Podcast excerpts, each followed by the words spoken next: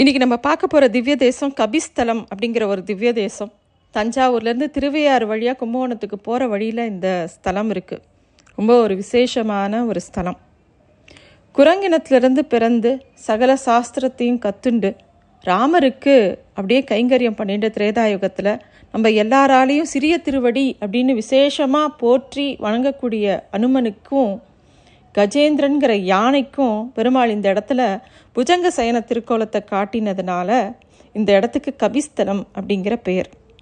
ஹனுமனுக்கு பெருமாள் இந்த ஸ்தலத்தில் எப்படி சேவை சாதிச்சார் அப்படிங்கிறதுக்கு உண்டான வரலாறு ஒன்றும் தெளிவாக இல்லை.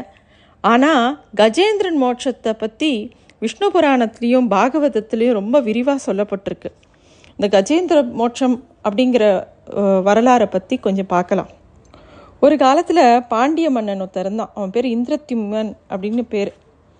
அவன் வந்து பெருமாள் மேலே பெரிய பக்தி அவனுக்கு பரம பாகவதனாக இருந்தான் அவன். ஒரு நாள் அவனோட அரண்மனையில் அகத்திய முனிவர் அவனை பார்க்கறதுக்காக வரார் அவனை ரெண்டு மூணு தடவை அழைக்கிறார். அவன் ரொம்ப பூஜையில் ரொம்ப மனமொன்றி பூஜை பண்ணிட்டு இருக்கான். அவனுக்கு காதில் விழலை.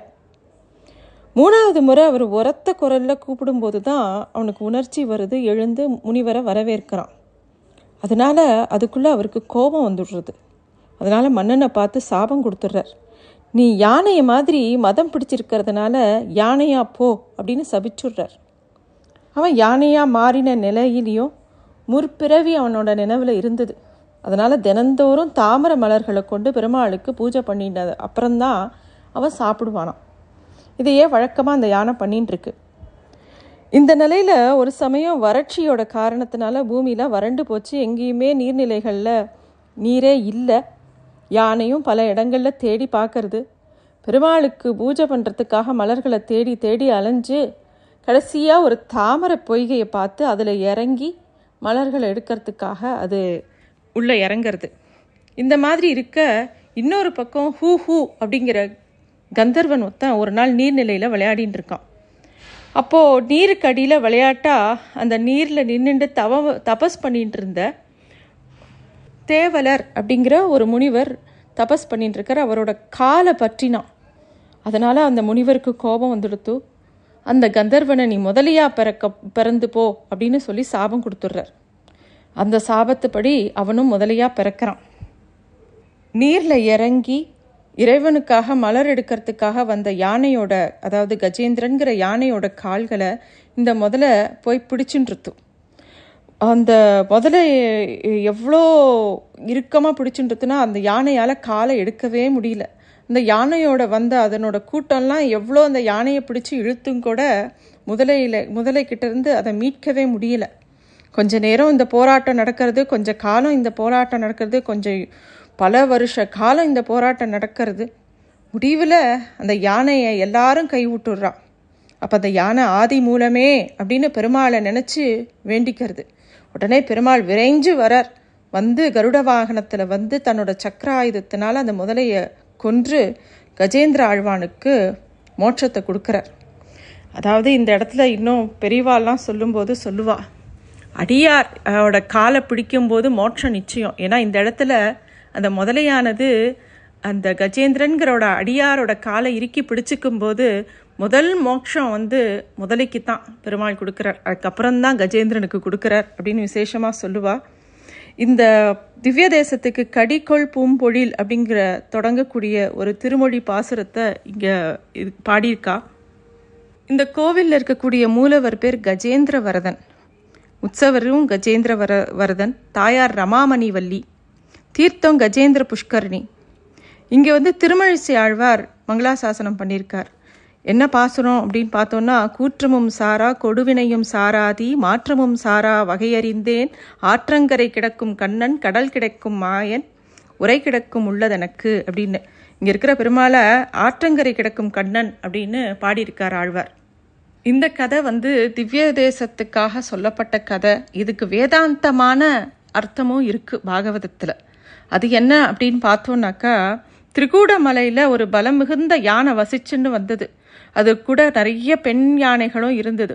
பல காலம் அந்த பெண் யானைகளோட அது ஜலக்கிரீடை பண்ணிட்டு சௌக்கியமாக இருக்குது மனைவிகள் குழந்தைகள் குட்டிகள்னு அது ரொம்ப சந்தோஷமாக இருக்குது அப்போ ஒரு சமயம் கோடை காலத்தில் நீர் இல்லாமல் போக அந்த யானை நீரில் இறங்கும்போது அந்த முதலையானது அந்த கஜேந்திரனோட காலை பிடிச்சிக்கிறது. உலகத்தில் இருக்கக்கூடிய சிற்றின்பங்கள்லாம் இந்த ஜீவன். இந்த யானைங்கிறது தான் அந்த ஜீவன். இந்த ஜீவாத்மா இப்போ பாரு இந்த சம்சாரங்கிற சாகரத்தில் அப்படியே உழண்டுண்டே இருக்குது இங்கே திருக்கூடமலை அப்படின்னு சொல்கிறது காமம் லோபம் குரோதம்ங்கிற மூணு விஷயம். இந்த உலகங்கிறது குளம். உலகத்தில் ஜீவன் வந்து ரொம்ப சந்தோஷமாக குடும்பம் சம்சாரம் அப்படின்டே இருந்துகிட்டே இருக்குது அதே உலகத்தில் அதனுடைய காலம் தீர்மானிக்கப்படுறது. உலகத்தில் அது பாட்டுக்கு சந்தோஷமாக இருக்குன்னு நினச்சின்னு இருக்கே ஒழிய அந்த ஜீவனுக்கு தன்னோட நோக்கம் என்ன அப்படின்னு அதுக்கு புரியறதில்ல. இந்த இடத்துல முதலை அப்படிங்கிறது காலத்தை குறிக்கும். மனிதன் வந்து இந்த உலகத்தில் சதா நிறைய காலம் இருக்குன்னு நினச்சிட்டு இருப்பான் அவனோட கடைசி காலத்தில் காலம் நெருக்கும் போது அப்போ தான் அவனோட உடம்புல இருக்கக்கூடிய எல்லா பலமும் போய் என்ன பண்ணுறதுன்னு தெரியாத இருக்கிற நேரத்தில் காலம் அவனை இறுக்கி பிடிச்சிக்கிறது. கஜேந்திரனை முதல்ல இறுக்கி பிடிச்சின்ற உடனே அவன் இறக்க போகிறான்னு தெரிஞ்ச உடனே எல்லா யானைகளும் அதை விட்டுட்டு போயிடுத்து. கஜேந்திரன் தனியாக நின்றுட்டான் மனுஷனும் அப்படி தான் தனியாக நின்று நின்றுட வேண்டிய நிலமை வரும். அப்போ தான் அவனுக்கு ஞானம் வீழ்ச்சிக்கும் கையில் எப்போ பணம் இல்லையோ எப்போ செல்வாக்கு இல்லையோ அப்போ தான் எப்போ கஷ்டப்படுறோமோ அப்போ தான் ஞானம் விழிப்படையும். அப்போ தான் அவன் பகவானை சரணடைகிறான். எப்படி நம்ம வந்து தனக்கு யாரும் கதி இல்லை அப்படிங்கிற இந்த ஜீவன் ஒரு துடிக்கும் போது தான் அதுக்கு பரமாத்மாவோட குரல் கேட்குமா தினந்தோறும் கஜேந்திர மோட்சத்தை படிக்கணும். அதுவும் வயசாகும்போது உடம்புல பலம் இல்லாத போது நோய் வரும்போது யாருமே பார்த்துக்க இல்லைங்கிற ஒரு நினப்பு வரும்போது அப்போ பகவான் இருக்கார் பகவான் வந்து காப்பாற்றுவார் அப்படிங்கிற எண்ணத்தை ஸ்திரமாக மனசில் விதைக்கக்கூடிய விஷயம் இந்த கஜேந்திர மோட்சம்.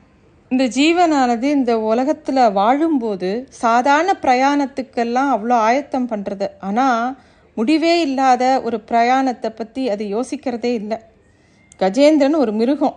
அதுக்கு வந்து பகவானுக்கு குரல் கொடுக்கணும் அப்படின்னு தெரியறது. கஜேந்திரன் தனித்து விடப்பட்டதுக்கப்புறம் அது பகவானை நினச்சதே தவிர வேற எதை பற்றியுமே நினைக்கல. இந்த ஜீவனும் அதே மாதிரி நினைக்கணும் அப்படிங்கிறதுக்காகத்தான் இந்த கஜேந்திர மோட்சம்.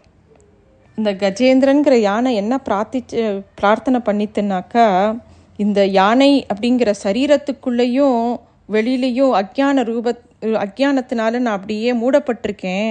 இந்த சரீரத்தினால எனக்கு என்ன பயன்? எனக்கு ஆத்ம பிரகாசத்தை கொடுத்துடு. எனக்கு இந்த அஜ்ஞானத்துலேருந்து என்னை வெளிப்படுத்து. இந்த காலத்துக்குள்ளே நான் இருக்க வேண்டாம். எனக்கு வந்து இந்த உன்னோட அருளால் தான் என்னால் இந்த அக்ஞானத்தை விட்டு வெளியில் வர முடியும். அப்படிங்கிறதெல்லாம் வேண்டிக்கிறது அது. அதுக்கு ஆத்ம சாட்சா்காரம் வேண்டி இருக்காது பகவானும் அப்படி அதை பிரார்த்தனை பண்ணின உடனே அங்கே தோன்றார் கருட வாகனத்தில். தன்னோட ஞான ரூப சக்கரத்தினால அந்த காலநாசம் உண்டாக்க முடியும்னு சொல்லிட்டு அந்த முதலையை சம்ஹாரம் பண்ணுறார் அந்த கஜேந்திரனுக்கும் பகவானோட காட்சி கிடைக்கிறது. யாருக்கெல்லாம் பிரம்ம திருஷ்டி கிடைக்கிறதோ அவ எல்லா இடத்துலையும் எல்லா வஸ்துலையும் பிரபுவை தரிசிக்கலாம் தரிசிக்கலாம். இதுதான் கஜேந்திர மோட்சத்தோட விசேஷம். தினமும் காலம்புற கஜேந்திர மோட்சத்தை நினச்சிக்கணும். அப்படி நினச்சிக்கும் போது இந்த கபிஸ்தலம்ங்கிற திவ்ய தேசத்தையும் நினச்சிக்கலாம். அவசியம் போய் சேவிக்க வேண்டிய ரொம்ப அழகான கோவில். அந்த கோவிலுக்கு போகிறதுக்கு முன்னாடி அதுக்குண்டான பாசுரத்தையும் படிச்சுட்டு போனோம்னாக்கா இன்னும் விசேஷமாக அனுபவிக்கலாம். நன்றி.